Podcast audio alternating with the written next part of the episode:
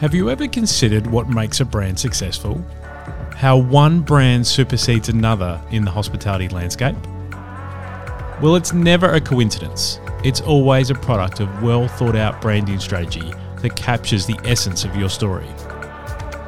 That's why Principal Design is making brands happen in cafes, restaurants, bars, and venues by crafting experiences that gives customers a reason to choose you. They are raising the standard of our industry and helping venues realize that strong brand presence is the key that unlocks all the good stuff like increased foot traffic, higher engagement, and overall happy customers.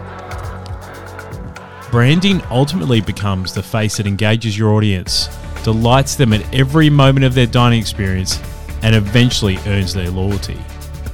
Because you're part of the PO community, we'd love to help you kickstart your brand journey. For a limited time only, Principal Design is offering free strategy sessions for our listeners. So jump over to the bio in the podcast description and book your time slot.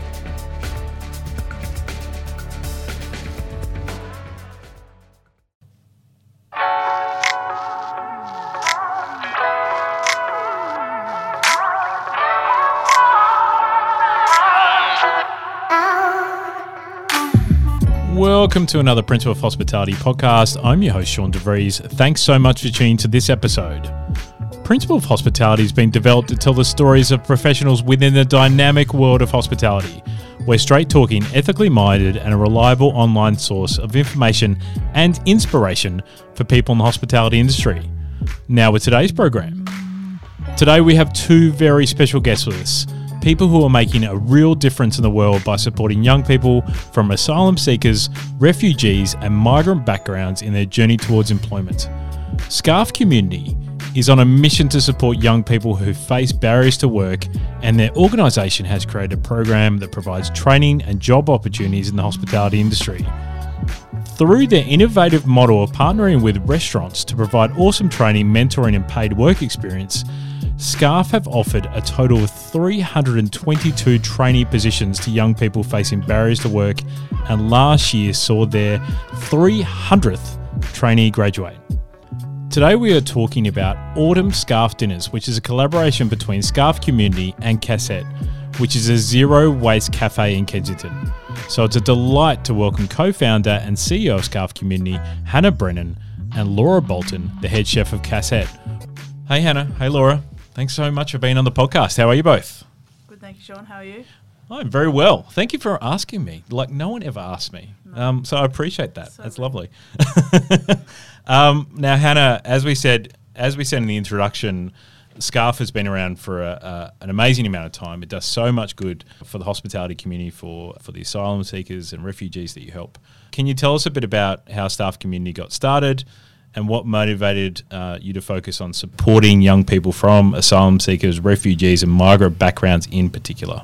Yeah, sure. So Scarf started in 2010, so we're coming up to our 13th birthday this year. Wow. I know. Feel huge, feel a little bit old saying mm. that. Um, I had been working in hospitality for about 10 years, mm-hmm. um, working in some really great venues around Melbourne, love working in hospo for the most part. And um, I was also doing some volunteering in um, 2009 in and around sort of Fitzroy, um, in particular with the Social Studio, who mm-hmm. are an amazing organisation, work with um, people from refugee backgrounds and helping them to um, get access to training and employment. And what I started finding was, like, in conversations with a lot of these, and particularly young people that were either quite newly arrived or perhaps they'd been in Australia for a few years and done some schooling here, but they just couldn't get that first job. They just mm. sort of mm. couldn't get a foot in the door.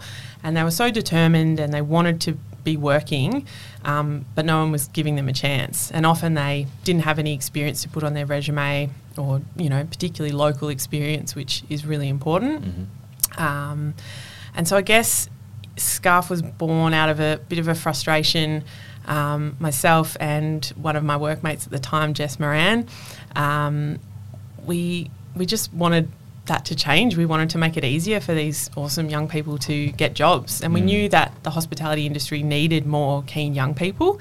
All of the conversations we were having with our bosses at, at the time were like, "Yeah, let's you know." we need more staff, particularly in events work, and you know there are always jobs in hospitality, Mhm. um, and so we just wanted to bridge bridge that gap. And so I think, you know, we Jess and myself had both had really great mentors, and had found you know that was such an important way to to learn and build our own networks. And so we always saw that mentoring was going to be a really important part of SCARF. Um, and we also had no money, so we weren't about to go and start a restaurant. So basically called in a lot of favours from friends. Um, so a friend who um, owned a little venue down in Westgarth um, was happy for us to come in and run like a dinner series once a week. Um, we we always saw that getting like real experience with diners was was also key, um, rather than just sort of sitting in a classroom and learning about this is hospitality, this is service. Um, particularly, I think because um, majority of the young people we work with, like English is a second or third language, and so that hands-on element was really important. Um, not having a huge amount of reading and writing in in the way that we run the training program. Mm-hmm. Um, and it just sort of blossomed from there. We, we started connecting with some really great organisations early on, like the Asylum Seeker Resource Centre, Brotherhood of St Laurence, starting to understand um, more and more the barriers that these young people were facing um, so that we could sort of tailor this program to get around some of those barriers and, and start getting these awesome people into jobs. Yeah. Um, and here we are. Were you surprised by the impact in the first year? Yeah, I think even the very first program we ran, we did a little mini evaluation. Um, we actually had Grace, who's the co-founder of the Social Studio, help us do some evaluation. I didn't even know what evaluation meant back then. I was, I was a waiter. I was way out of my depth. Um, we'd had eight trainees in the first program. Um, the, the pilot program ran for 12 weeks. So it was basically 12 weeks of a weekly training session in the afternoon and then a dinner service. Um, so our trainees were getting hands on training across a bunch of different elements of hospitality and then working in a real functioning restaurant for a few hours. Um, so we did some surveying um, of the trainees, of the mentors who'd engaged in that program um, and also looked at you know post program and it was only actually three months after they had graduated seven out of eight of the graduates were in jobs. And so that to us you know even though we didn't understand a lot about evaluation or necessarily community development like that was all to come. But at that point we knew well this works to achieve that main aim of getting people into jobs. So why not keep running with it? You know the initial idea was let's do this kind of practice run in someone else's restaurant and then we'll find the money and some some magic person was going to give us all this money and we were going to start a restaurant i mean that is what we thought was was the answer Right. but what we realized early on from partnering with a venue um, and then going on the following year to partner with a few different venues was this is a really good and cost effective way of of doing this um, because the overheads are much much lower there's much less risk um, it keeps us mobile um, it's more interesting for our diners because we're always moving around to different venues um, and you know i think for the trainees coming into the program it's a really great it allows them to come into a functioning restaurant. They're not just coming to do training and work at a training restaurant, which inevitably, if we had have started our own venue, that's what Scarf would be. Um, and I think that's, you know, we have seen through a lot of the evaluation we've done that, you know, belonging and being part of a venue, being part of Melbourne culture is an important part of what we do beyond just the, the training, the skills, and that type of thing. I was going to say as well, like Laura, I'm super keen on your um, idea here, but it's also a shared experience, right? Because if you're moving, if you're moving these great dinners around the place in Melbourne, then you also get a benefit as a venue from your team. Yeah, absolutely. Um, from my perspective, it, it's it's really what makes Scarf so dynamic. Like it- having the opportunity to see Scarf pop up in so many different aspects of our community as a restaurant, as restaurants, and with Hospo, it helps everybody to see Scarf from a different perspective every single time, and like it helps to keep the bookings high every single time because every restaurant has a diff- has a different offering. Every restaurant has a different aspect of what they want to show um, all the trainees, and it gives that such a an incredible like opportunity to everyone who comes as a diner, as a chef, as a waiter, as like a mentor or a mentee. It helps everybody to consistently see something different, but with that consistent level of training, it's Yeah. it's such an incredible way to to train and evolve our new hospo people, who are the basically the next generation of hospitality workers to experience something different every single time is so beautiful because it's what you experience in hospo. You never work in one venue, almost never work in one venue through your whole career. Hmm. And so it's just a beautiful way to expose people to what hospo really is Mm. and the beauty of what hospo can be in the networking, the building relationships, the changing and dynamic aspects of everything that we do. Mm. So yeah, for me, it's just a super exciting thing to watch and be a part of. Awesome. Um, I can't wait to hear, you know, your further thoughts, um, podcast as we, as we talk about the autumn dinner series. Um, now, Hannah, back to you. Like, obviously, the organisation has a unique model that combines hospitality, training, and employment, right? So, uh, can you walk us through how the Scarf Dinner program works and what kind of impact it has on the young people that you've worked with so far, and then this new caliber that's coming through for this season? Yeah, absolutely. So we have eight eight new trainees join the program, and we also have eight mentors who sign up, and they are hospitality professionals. They volunteer their time with us. Um, our mentors are almost the lifeblood of our program. They're absolutely essential to the way we work with the trainees. Um, they play a really, really crucial role during the dinners. So they, they work in a one to one ratio with the trainees, um, providing you know, really amazing support and guidance, um, and also networks into the hospitality industry. But I'll come back to that. Um, so basically, the structure of the program is at the moment we do Wednesdays, we do an afternoon training session. The training sessions change weekly, so we'll focus on um, customer service and formal service in the in the early weeks, um, building confidence, uh, wine training, bar, cocktail, learning about beer, all those types of things. And then in the second half of the program, moving into more job readiness type things like we do a resume workshop where we learn not just how to write a really awesome resume and get scarf dinners on there and have your references up to date, but also role playing. Like if you see a sign up in your local cafe and you want to go in and drop your resume in, what do you say? You know, how do you pick the right time to do that? We've got a flow chart that's awesome. Um, and we do this really fun session where, you know, often the trainees at the beginning of it are like, I couldn't possibly walk into a restaurant and just hand over my resume. And we're like, you can and you will, and this is this is how we do it. And we set it up. We have our awesome training and restaurant manager Mia. We we, we, we set up Mia's bar and grill, and um, the trainees sort of one by one do it. And by the end, they're like, of course I can do that. You know, Yeah. you've just got to fight off those initial nerves and then you know put yourself out there. Um, and then we also move on to like interview practice with awesome, generally with hospitality managers, but also more broadly with people in the industry. And Sean, as you mentioned before, you actually took part in one of our interview Mm-hmm. Yeah, sessions awesome. a couple of years ago. Mm. And that's again just, it's all about building confidence, just breaking down that fear around, you know, I don't know what I'm going to say, I'm not sure how to present myself. So we do.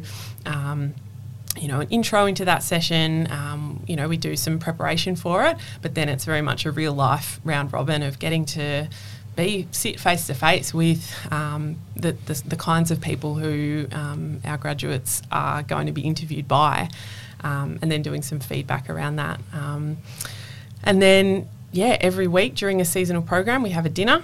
Um, we have real paying customers. We have a, a great set menu, a fantastic drinks list. Um, our trainees basically go through. They typically rotate around the restaurant week to week. So there'll be a few weeks they'll work in a section. There'll be one week that they'll work behind the bar. Another week maybe doing the door, running drinks. Um, so they really get to see the gamut of the front of house roles um, and learn about all the different aspects, how to put an order into the POS system, how to time, you know, calling away chef with the second course because it's a sort of two course set menu. Nice. Um, you know, sometimes upselling drink specials and things like that. And they've got the mentor there beside them. So you'll sort of see in the early weeks of the program, the mentors take quite an active role. They'll often be demonstrating this is how we pour a bottle of wine, or, you know, um, they might be quite active in taking the order with the trainee. And then as the weeks go on, you see this like massive shift happen um, where basically the mentors pretty much get told in the final couple of weeks to stand aside and the trainees just take over and, and run the service. But the mentor's still there. We, we've had through some of our surveying we've done of trainees. Um, my, this always sticks out to me. One of our graduates said the mentor is like a friendly shadow, you know. That's and a cool way to look at it. yeah, and I think um, you know a lot of our mentors have come back season after season. They might sort of take a break for a while and then they come back. Every season we run, we typically have you know at least a couple of new mentors come in. So it's sort of an ever-changing group, um, which is great for you know that networking element when it comes to the end of the program. Um, I've lost count of how many times a mentor has connected a graduate up with a job, um, and I think speaking to um, yeah, the, the impact or some of the outcomes we've seen. Going back to 2019, we ran an autumn season um, actually up at the Rochey with Misha, who Laura's worked with, um, Misha Trop, um, one of the trainees in that program, Nyot. Um, amazing young guy. And towards the end of the season, one of our mentors, Nelle, was like, Hey, I've got a friend who's just opening Bodriggy Brewing and they need Mm. staff. And so, sort of hooked up for Nyot to have an interview. Mm-hmm. He went in, um, started as a, as a food runner, bussy role. He's now a duty manager there. Like, he's been there for, I think, coming up three years. Um, there have been so many instances of our graduates going on, whether it's directly through a mentor connection, it might be a connection through someone else in the SCARF team. Um, we're always working hard to sort of keep those networks open and, you know, make sure that our graduates really um, get presented with a range of opportunities. We're not just trying to funnel everyone into one particular job or Sure. one part of the industry Yep. because it's also about recognizing like our trainees are not all looking for the same thing. Like the goal is not always full time work. Um, some of our trainees are studying, some of them have family responsibilities. Um, sometimes casual or part time work is ideal, and obviously, great. You know, the hospo industry is so broad, so varied. Um, and so we're just always trying to connect people up with the, the job that's going to be right for them. Um, and we've seen that, you know, countless times. I was Mhm. actually thinking on my way in this morning about one of our graduates, um, a young woman called Newich. She did the program back in 2012. Um, Wow, It okay. feels like a lifetime ago. It is a lifetime. It it is actually. Um, so it was like early days of Scarf, and um, like I'll never forget Newich's interview because she was this very bubbly, bright young woman, and um, you know there was no doubt she was going to excel at Scarf. Like we could just see, yep, she's just ready to get going. But she told us she'd been applying for jobs for a year, right, and just hadn't even got an interview. And I remember she said to us, I can't even get a cleaning job. No one will even hire me to clean. And she's like, I'm not, I'm a good cleaner, you know? And I just thought, what, you know, and I think this is where um, it's interesting to look back. I think my naivety in those early days was a very real thing, you know, where I was like sitting opposite this young person going, what, why is no one hiring her? Like, she's going to be an asset, right? And and I think as the years have gone on, and the more research I've looked at, and the more conversations I've had with you know now hundreds of trainees that have come through the program, some of the barriers to, to jobs, to fair work opportunities that our trainees face are just like they're almost insurmountable. I mean, you've got outright discrimination, racism, then you've got unconscious bias, you know, the lack of local work experience. Um, you know, oftentimes we're working with people with mental health challenges and Yeah. that impacts their confidence, you know. Um, there are just so many things. But Newich came through the program. She was a superstar, as we kind of assumed she would be. And um, she was working with a great mentor, Highwell, who at the time was at um, the Sofitel on Collins. Um, so Highwell was like, let's, you know, try and hook you up with an interview.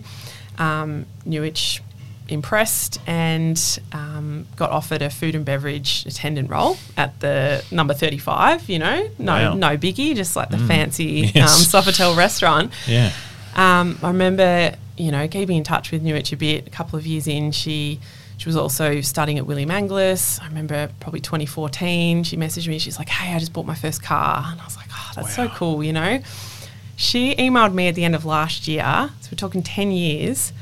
Hey, just wondering if any of your graduates want to come to an open um, interview day at the Sofitel. So she's still there, 10 years on. Wow. And, you That's know, incredible. Mm. I think, yeah. It's I- incredible, but not surprising. well, that's it Yeah. because it's like, well, she shouldn't. It shouldn't have taken a year for her to get a job in the first place. Um, and I mean, there are lots of other instances, you know, and these awesome full circle moments, like Nagasi, one of our grads from 2015, Hmm. Like amazing young guy, went on to Garden State, Siglo, City Wine Shop, like just a gun.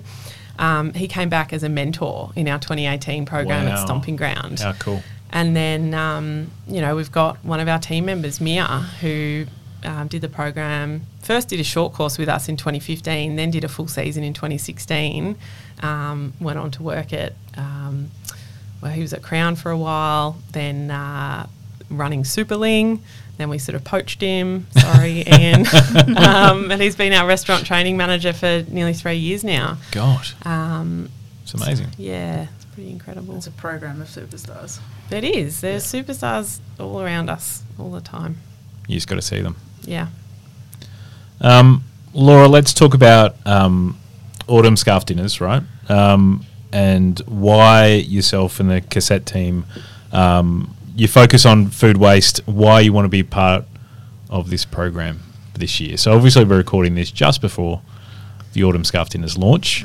Um, so I'm sure you're very very excited. But um, why you guys are um, and part of it for? Um, I think it's really quite simple. Why wouldn't you want to be a part of something so spectacular? I mean, I have known Hannah for a really long time. I um, actually was a mentor myself in 2011, 14? 14, yeah, so 2014 even. so it's been 11 years is what I was trying to Oh, say. okay, awesome. Yeah. Um, uh, yeah. Anyway, it's just an amazing program. It's something that I've been super passionate about my whole career. Is is recognizing people for who they are and and the helping to build their skill set from the ground up. Because essentially, I left school with nothing, no skills, and like I was born into privilege. I'm I'm a white Australian person who was able to go to college after school and to do all these things and naturally fell into roles because I had friends who had other roles and so I then was able to build on my skill set quite quickly and I felt like it was really important to be able to deliver that back to people who couldn't. So like helping build up apprentices and helping to um, integrate friends of mine who needed work into roles as well. And um, I felt like that was a super important thing to do as a veteran of hospitality now for 23 years as a chef. And Congrats. So, and then another five years before that in hospo Wow. um, before I started cooking professionally. So yeah, it's a long time. Um, I just it's something that there's so many people just miss out on opportunities because they have a different name or they speak a different language or they look kind of different. I just think all of that needs to go away Yeah. and people need to be a bit more blind to that to that and and just allow people opportunities to shine. And I think that Hannah and Scarf do that in such an incredible way and have done that in such an incredible way for such a long time. Hmm. The as soon as there was a connection made with cassette, everyone was just jumping up and down with the excitement about how cool it would be to host something so beautiful in our space, which is such a stunning space. Um, and yeah, we just all we were just so- excited and just wanted to get on board, and we just worked together to make it happen. And now we're a matter of weeks away from hosting our first dinner, and everyone is just over the moon. So it's great. For someone who hasn't been to cassette before, can you sort of describe the venue and what people can expect from this series? Yeah, um, it's a very organic looking venue. Like we have a lot of foliage and plants and um, recycled timber floors and, and beautiful pale timber tables and n- lots of really nice soft furnishings. Um, aesthetically, it's a very pleasing space to look at, um, and, and I do have a, a sense of bias towards that as well because I work there every day and I think it's beautiful. Of course. Um, in terms of the food, essentially what we do as a cafe space is um, we work with a, a route to store model. Like we have a very um, high focus on zero waste. We're a zero waste, a zero food waste space. We're working towards um, making ourselves as, as economic for the environment as we possibly can in all areas. But Mm. at the moment, we're, we're strong focus on zero food waste. Um, we work with local farms and producers and um, suppliers to make sure that we get the most hyper local produce that we can, and then we do with the produce the best we can with, with every element of it, from peelings and turning them into to dehydrated vegetable powders, which we use to season our foods that, that the main ingredient comes through, um, to Wow. waste milk from the baristas goes into yogurt and all sorts of things like that. So that element, I guess, we're, we're highly trained um, chefs, and we all come from a food background in restaurants and um, you know product development and all sorts of stuff. And some of them have even worked in TV and stuff, so behind the scenes. So for us, it's not just about it being a cafe; it's about delivering the best product possible to to the paying customer. So.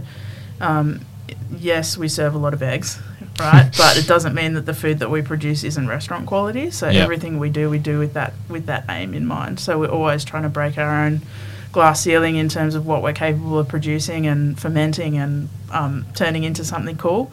So we um, essentially the scarf dinner series is just an elevation of what we do from the cafe sense. We're moving towards a more of a wine bar esque style of food. Um, uh, it's just what we do without eggs, essentially. So it's, it's not brunch. It's, it's Yes. an evening menu. Um, Yeah. Just refining it, just that, just that little bit more. Just putting those little tweaks on that give it a little bit more of a, a nighttime vibe. Mm. Um, I think people expect just a little bit more at night um, out of their dining experience, and that's what we're there to deliver. So I imagine it must be pretty fun to have a venue which doesn't normally trade at night, all of a sudden trade at night and do it for a short a short term, right? Like it's yeah. it must be a really fun series to do. Uh, it's it's so exciting, um, and as I say, like we all work in this environment because we have found it to be the most sustainable way to ex- exercise our enjoyment for food, but also have a life outside of hospo. Yep. And so, like working days is great for us. It means we get to go home and have our family time at night, and that's that's that's awesome. Um, but being able to do these special events and have these like exercise our sort of commitment to restaurants restaurant quality food is like it's just such a beautiful experience to be able to just go we're just going to smash this for the next eight weeks and just have the best food possible come out of this kitchen and do it in a way that is such a different kind of food than we do on a daily basis Yeah. and then it's like people don't necessarily want to eat what they have for breakfast at dinner or Yep. what they have at dinner for breakfast so it's a really nice way for us to just have those le- higher levels of expectation and um, create this that level of refinement that people want at night. That's the that's the exciting thing for I think for my team and the project. Mm. Yeah. How hard was it to implement a zero waste mentality and process with inside the venue? Because the thing I love about the venues that you've picked over the years is they're inspirational venues, like Cassette, right? Yeah. the importance of training eight trainees is the fact they're going to learn amazing skill sets and amazing philosophies and values out of the brands they work in and the venues they work in, um, including something like zero waste. Like the impact that they can have from the learnings that they get out of working at Cassette can go and work at other Melbourne venues or other interstate venues. How hard was it to actually implement that though at Cassette? Uh, I think for me, it's been a lifelong dream to be able to, as a, in my career as a chef, to be able to deliver on that promise. Um, and because I had the opportunity to open cassette from the beginning, from the very very first day, I had was that was the policy. Yeah. Like there was there was no question. This like is what it we do. was, This is what Mhm. we do, and this is Mhm. how we're going to deliver on it. And if anyone has any ideas about anything in terms of how to turn something into something else, or something that's been turned into something to be something else, Mm. that was the ethos in which I built my team. And that was the ethos in which my team has then built on their exposure to that. And so we just keep growing and evolving as a team.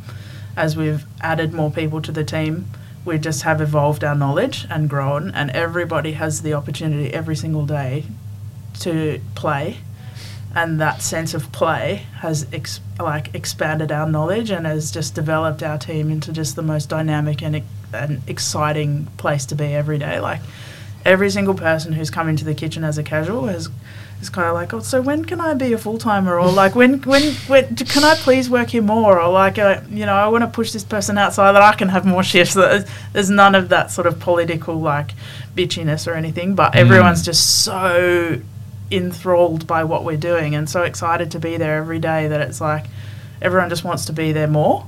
And it's like, when can I do another shift? Or when can I can I please come back? Or like someone's on leave, go, can I please have extra shifts? I just want to be a part of this. Or they want to come in on the day off to check on the ferments. Or they want to, you know, it's just a really fun place to be because more than anything, it's about playing and experimenting and creating.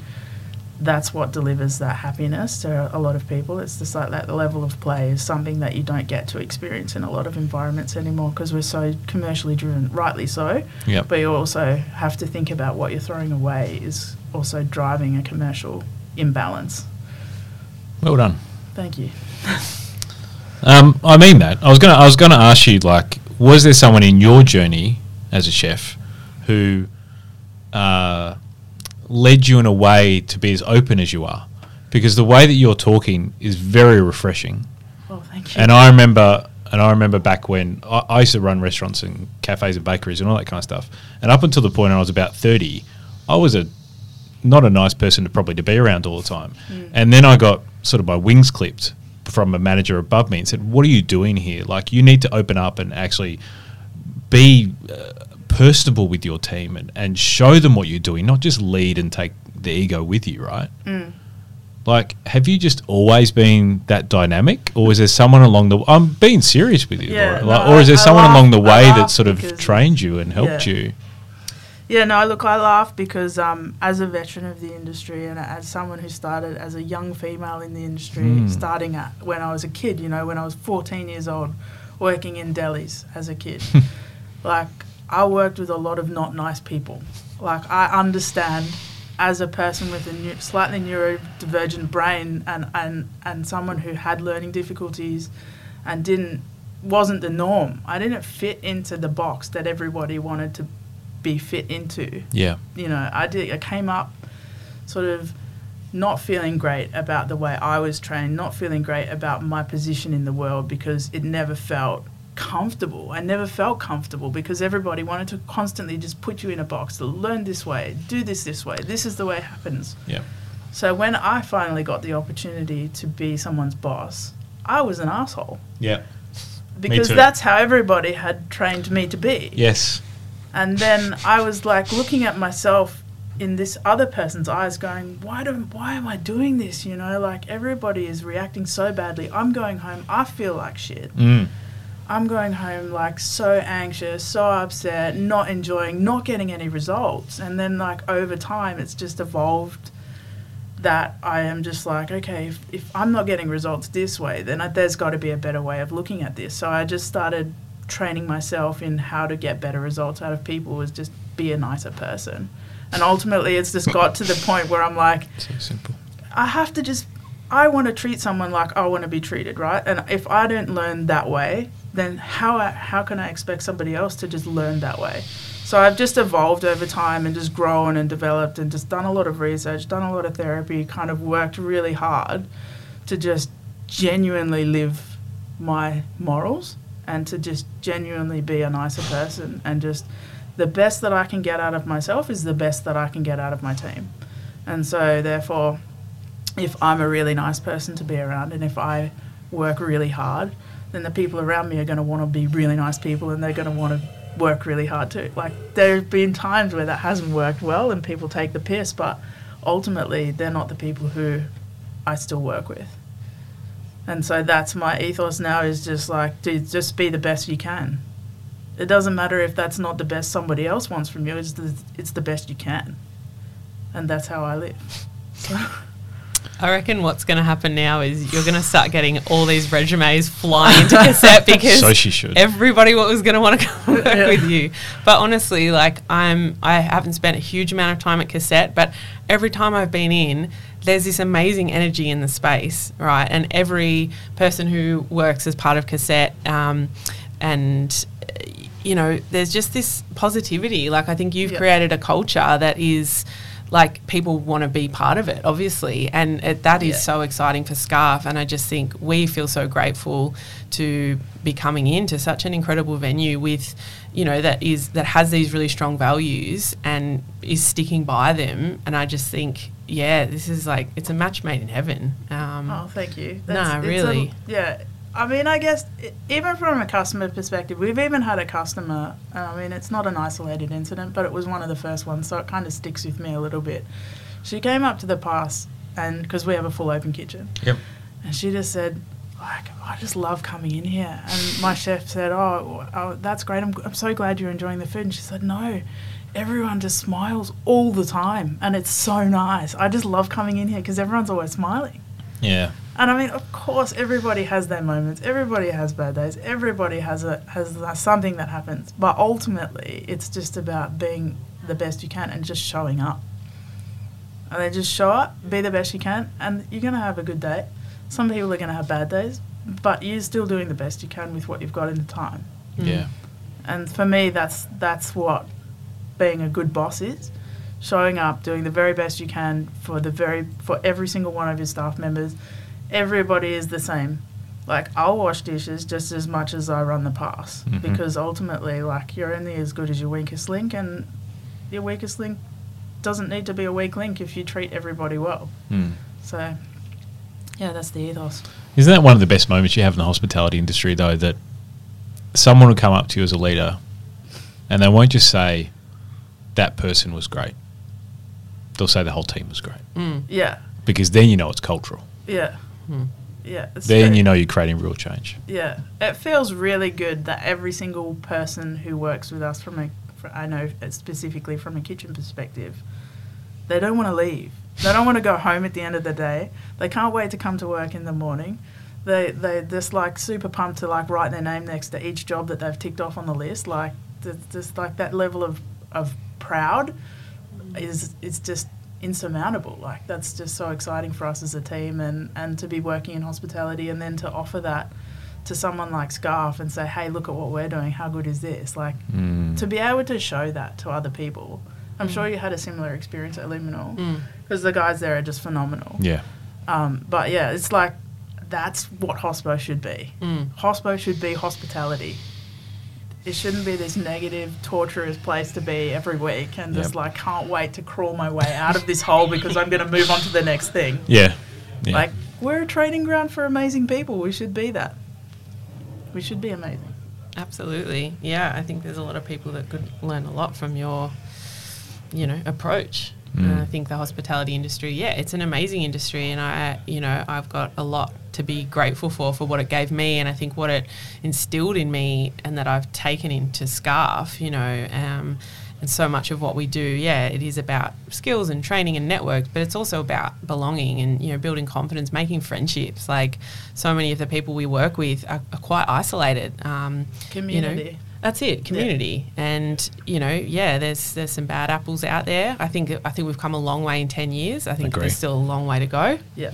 Um, and, and that's something we're really conscious of um, as we're taking our trainees through the program. And it's like, it's a double edged sword, right? We go to a venue like Liminal, where we've just been um, with the Mulberry Group, you know, with Hazel Chefs doing the cooking, amazing guys, and just they get what we do and they're so supportive. And Laura, you know, we you've been a mentor with Scarf, and just your whole approach, your kitchen team, I, you know, have no doubt it's going to be a really positive experience for our trainees and help us keep Scarf this really safe and inclusive environment.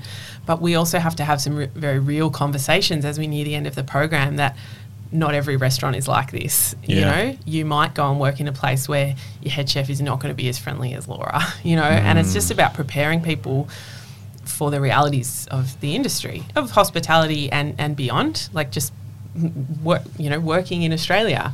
Um, we've had some of our awesome graduates come back and um, like talk to new trainees at like our job readiness sessions, and a lot of what they tell the trainees is, you know, it's pretty tough out there. It's like, you know, they will say, like, hey, Scarf is great and fun and, you know, enjoy it, but get ready for like really long shifts and, Mm-hmm. you know, not so nice bosses. Like, not everyone is as friendly as the Scarf team and the partner restaurants. And I think that's really important too because, you know, inevitably, like, we can't, we're a short term training program and we do equip people with a lot of really important stuff that they need, including I didn't mention it before, but we do a session on um, understanding your work rights in Australia. You know, knowing what the role of Fair Work is, understanding the very complex award wage system, um, what your rights and responsibilities are as an employee, and where to go and ask for help if you're being exploited, you think you're being mistreated. Um, you know, we as as the scarf team sort of say, look, we're always here. You can come to us. We might not be able to give the, you the advice you need, but we can send you in the right direction. But really, just trying to empower people to understand, you know, what it is that they um, should expect from an employer, so they know the red flags to look out for. Um, because you know, beyond scarf, it's like we can't uh, we can't hold them in our little Mm. you know Bubble. embrace and bubble for forever. It's it's we, we can hopefully give them a really positive start to working in the industry or help them figure out that maybe hospitality isn't for them and that's mm. okay too. And that's mm-hmm. been the reality for you know some of our grads who have gone on to other industries. You know doing some training and work in hospitality can still be an awesome start to Absolutely. you know moving into something else. I think it's it, it's about creating a healthy baseline, right? Like understanding all of those things that you've just said, but also about like how what are your boundaries? Mm. How do you how to expect to be treated? How to treat other people? Mm-hmm. How to engage in a healthy and positive working experience, regardless of the industry you end up in. Mm. I mean, it's all about that baseline and understanding what that means in Australia comparatively.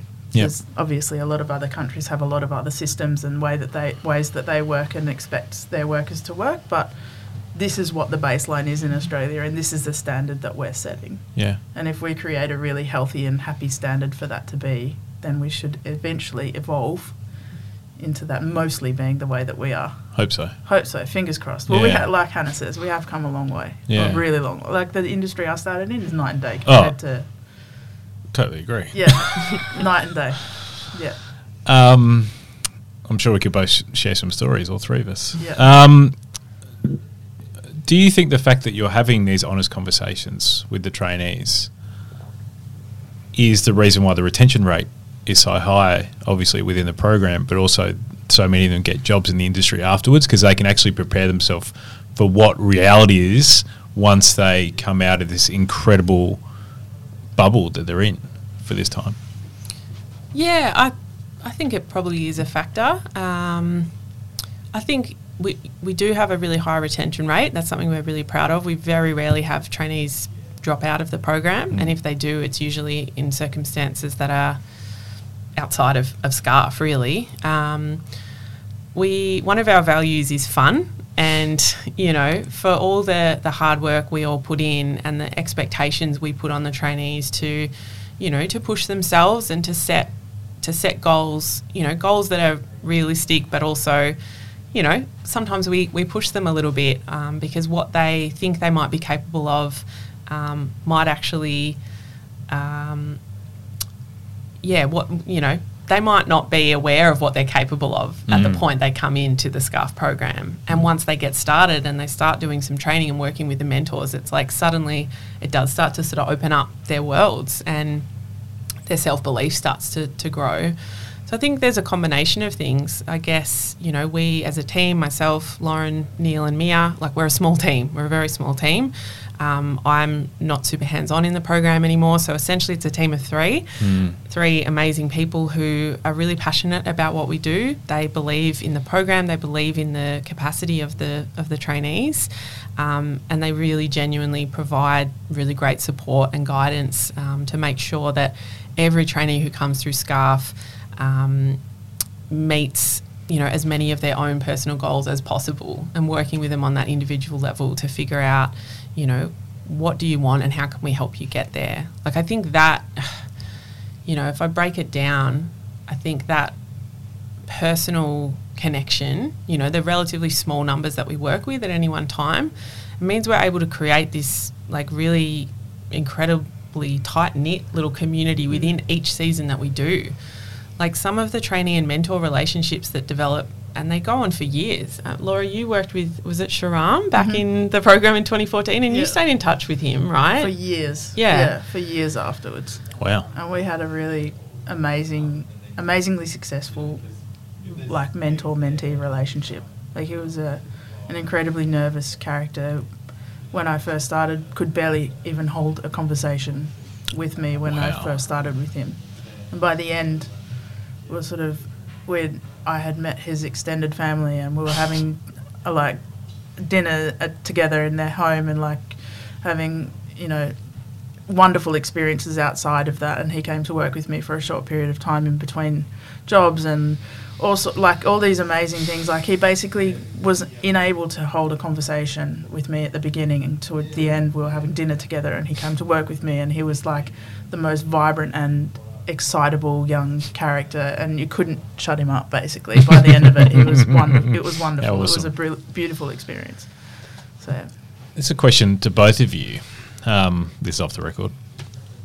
Um, sorry, it's on the record. It's not on this. Um, do you think there's elements of the SCARF program that should be taught at TAFEs and colleges throughout Australia? And the reason I asked that, and later on in the podcast series, uh, a couple of episodes after this goes live, um, we're going to be talking with uh, a, chef called Damon, and he's been in the industry for over 40 years, originally from um, from India, but he's also um, worked in the Middle East and and uh, during the wars and all this kind of stuff. And he's come to Australia and he's uh, he trains at Box Hill TAFE, and he also studies um, as well because he's got so much time on his hands. That's facetious. He also has a restaurant. Um, but he's writing a thesis on the disconnection between formal and informal training and the industry. Right? And how hard it is to go from being at TAFE to then going and being a chef or being someone front of house in industry. But everything you're talking about today is really building these amazingly talented trainees, in this amazing environment with fantastic programs to be job ready. And I think that's something which maybe TAFEs and, and hospitality colleges don't do enough of yet. Do you think there's a place where SCARF could assist industry a bit more for a wider program, do you think? yeah, maybe. That's pretty loaded. I'm just going to preface that for you. yeah. Look, I. Yeah, I think in the early days of Scarf, I was very much, um, I was quite narrow minded in thinking that the most important thing, like the, the, the best way to get a job was to kind of know someone and to, you know, have someone to vouch for you. Sure. And I mean, I guess essentially that was my experience. Like, that's quite an egotistical, privileged position to have. Um, and I'm happy to say that. And we, we could have a whole other separate conversation for hours about that. Um, but I think, hmm, I still believe that, like, in hospitality, like hands on experience, real experience, serving real customers. I just think there's so much of hospitality that you can't learn in a classroom. Yeah. But, you know, I would go in the earlier days of Scarf, I didn't think certificate training in, of any kind was was important other than like obviously you need an RSA to work in a licensed venue. And we have a partnership with Complete Hospitality Training and they offer uh, like free courses for our trainees which is awesome. Oh, wow. it's so valuable. So they do their RSA training while they're on the SCARF program and sometimes they do a food handlers as well. Cool. I think over the years in talking with trainees, talking with referral agencies, like my mind is a bit more open now as to like formalized training can be really beneficial.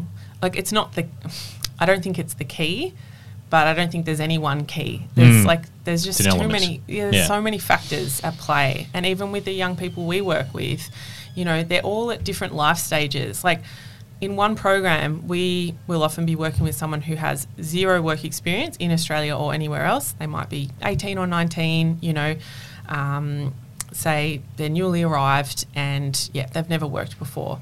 But then in the same program, we'll be working with someone who um, has worked in their home country. You know, they might have a qualification that's not recognised in Australia. Um, and so coming to SCARF to do some kind of basic hospitality training is not a step back. Like I don't think it's ever a step back because there's so much to be gained from being part of the scarf team for a season, even if it's even if the skills and the knowledge isn't really so important.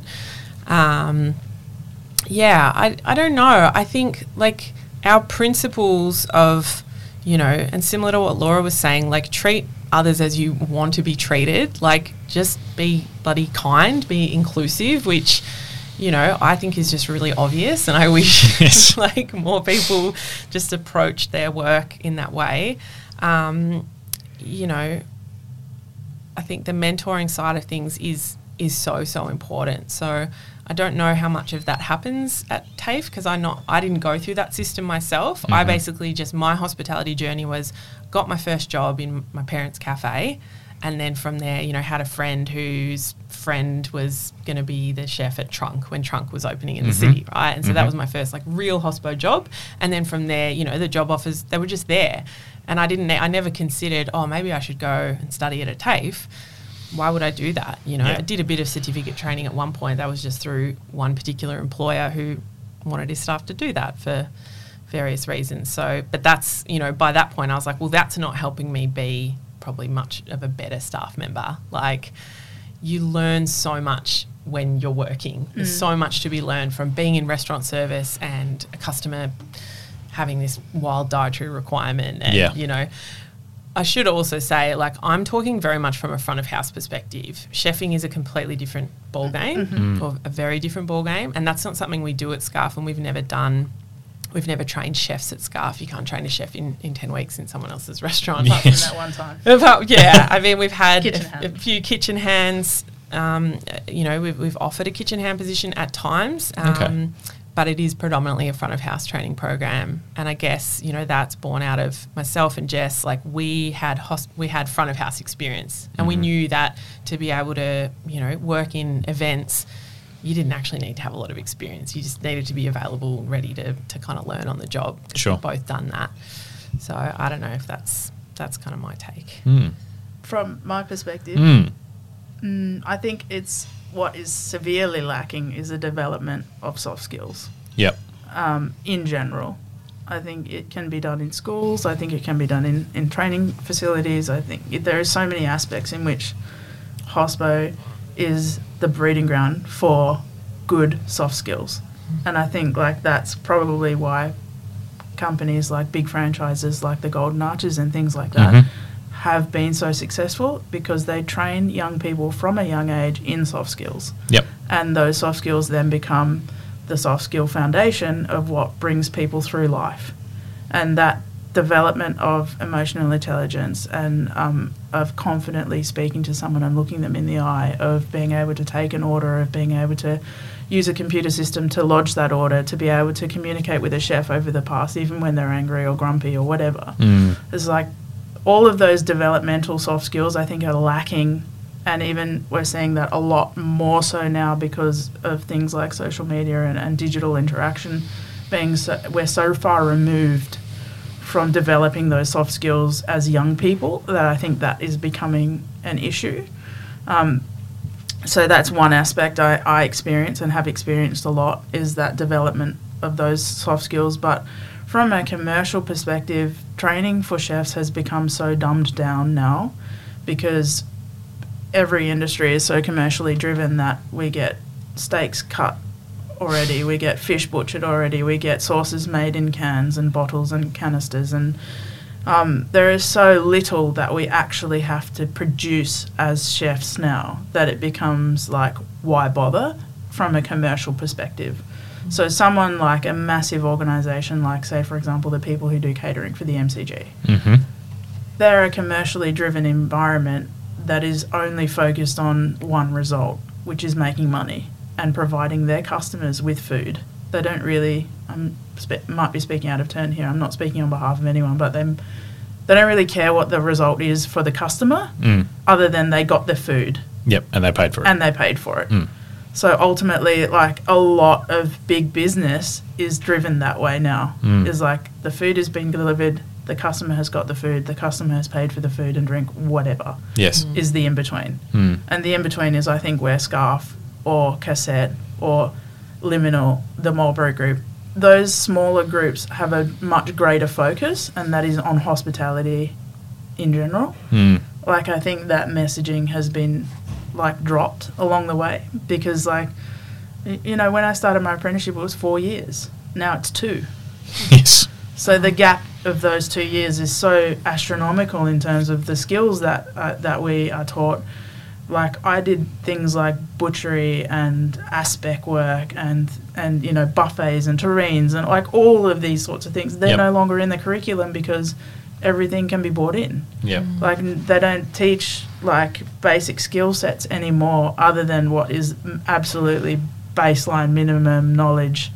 So that the kids who are coming through the industry now, they don't get that knowledge anymore. They don't get mm. the, unless they're passed down from people like me, like veterans in the industry. Sure.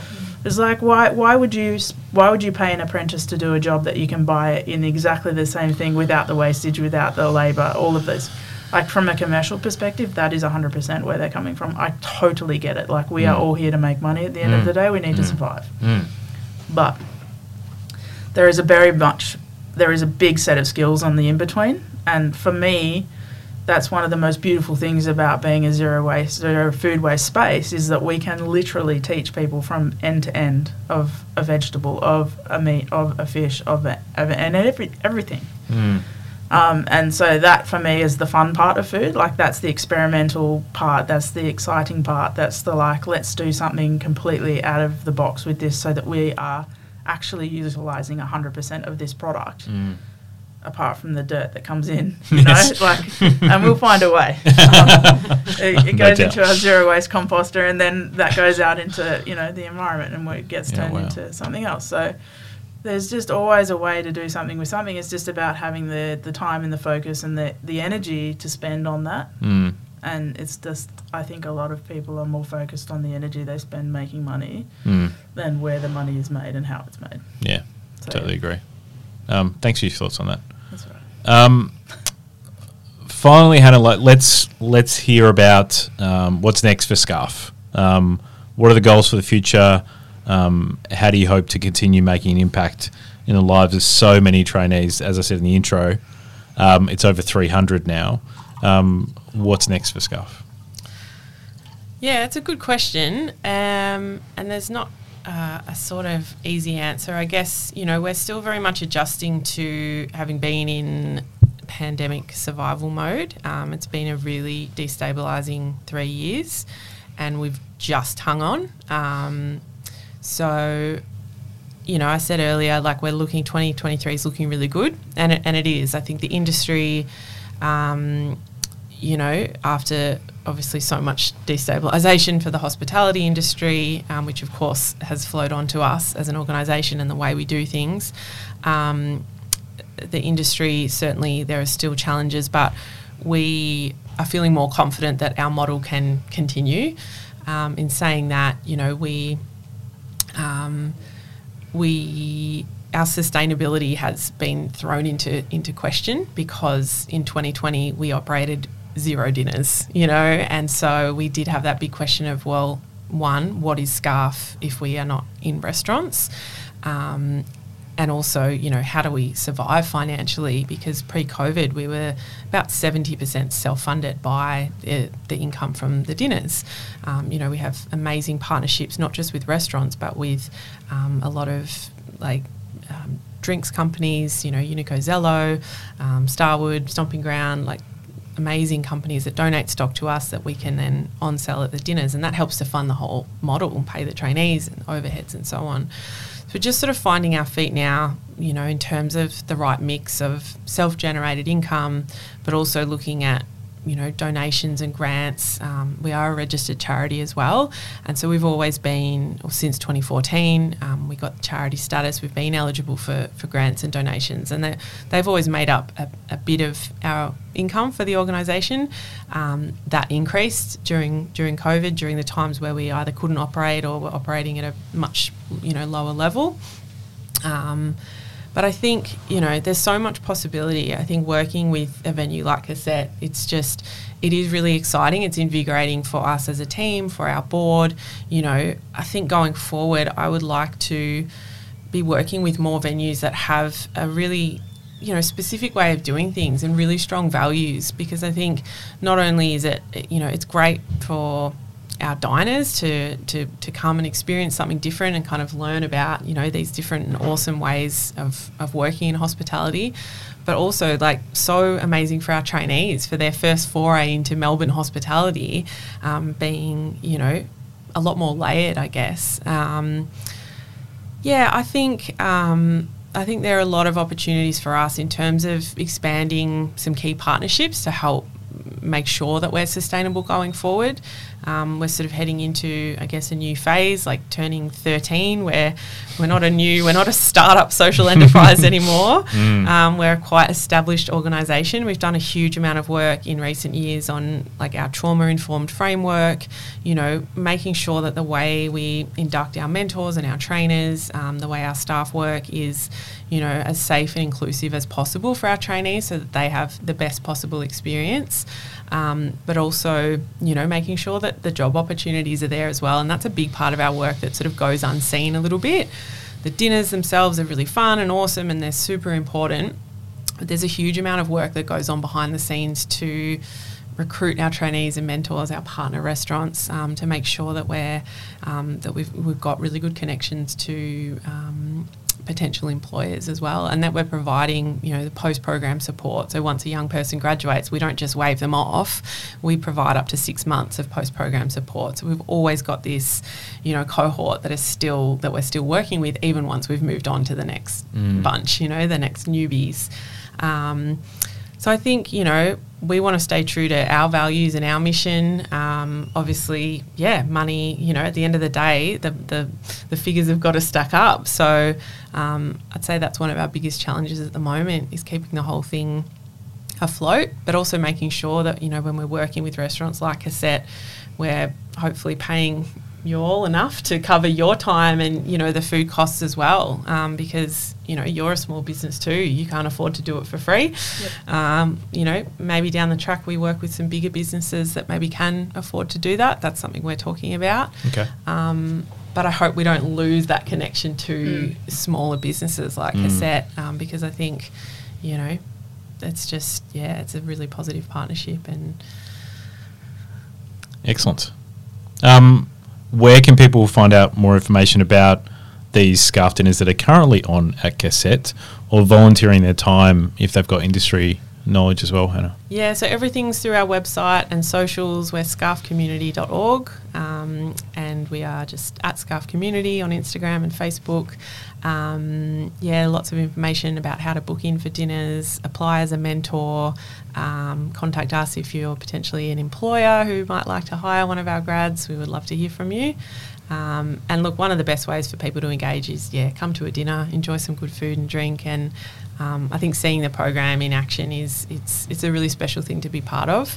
Um, I think that's one of our strengths as an organisation is you as a diner you're really part of this like very tangible change you can see particularly if you're able to, to come early and later in a season you see this pretty amazing transformation for the trainees for me that was one of the most like prolific experiences was just the start to the finish of the mm. program and, and seeing and engaging in that process it was just amazing I uh, I can't wait to come to Cassette and have a dinner uh, for this autumn. Um, thank you for both for the, the work you do. Uh, it's incredible. And if you're listening to this podcast and you're a supplier to the industry and you want to support Scarf, because that's just a good thing to do and support more people going through this program, then make sure you reach out to Scarf Community. Uh, all the information is in the show notes of this podcast, so you can reach out. Hannah, Laura, thanks so much for your time. Thank you. Thanks, Sean.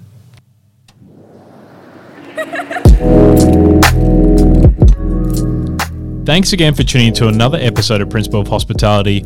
I hope you really enjoyed that episode, and it definitely meant what I said at the end of the podcast there. If you can support and go to autumn dinners, or if you're a supplier to the industry and you can support Scarf Community, I know they'd really, really appreciate it. Please comment, like, and share this podcast with your friends in the industry. We're making this content with the industry in mind, we're focusing so much on leadership this year. So we'd really appreciate you sharing along with those that you know. And until next time, stay safe, everyone.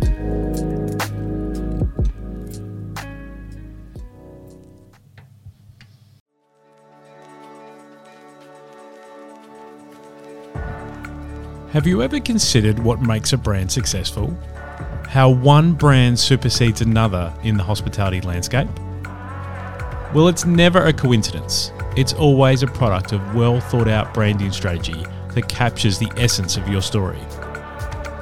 That's why Principal Design is making brands happen in cafes, restaurants, bars, and venues by crafting experiences that gives customers a reason to choose you. They are raising the standard of our industry and helping venues realize that strong brand presence is the key that unlocks all the good stuff like increased foot traffic, higher engagement, and overall happy customers. Branding ultimately becomes the face that engages your audience, delights them at every moment of their dining experience, and eventually earns their loyalty. Because you're part of the PO community, we'd love to help you kickstart your brand journey. For a limited time only, Principal Design is offering free strategy sessions for our listeners. So jump over to the bio in the podcast description and book your time slot.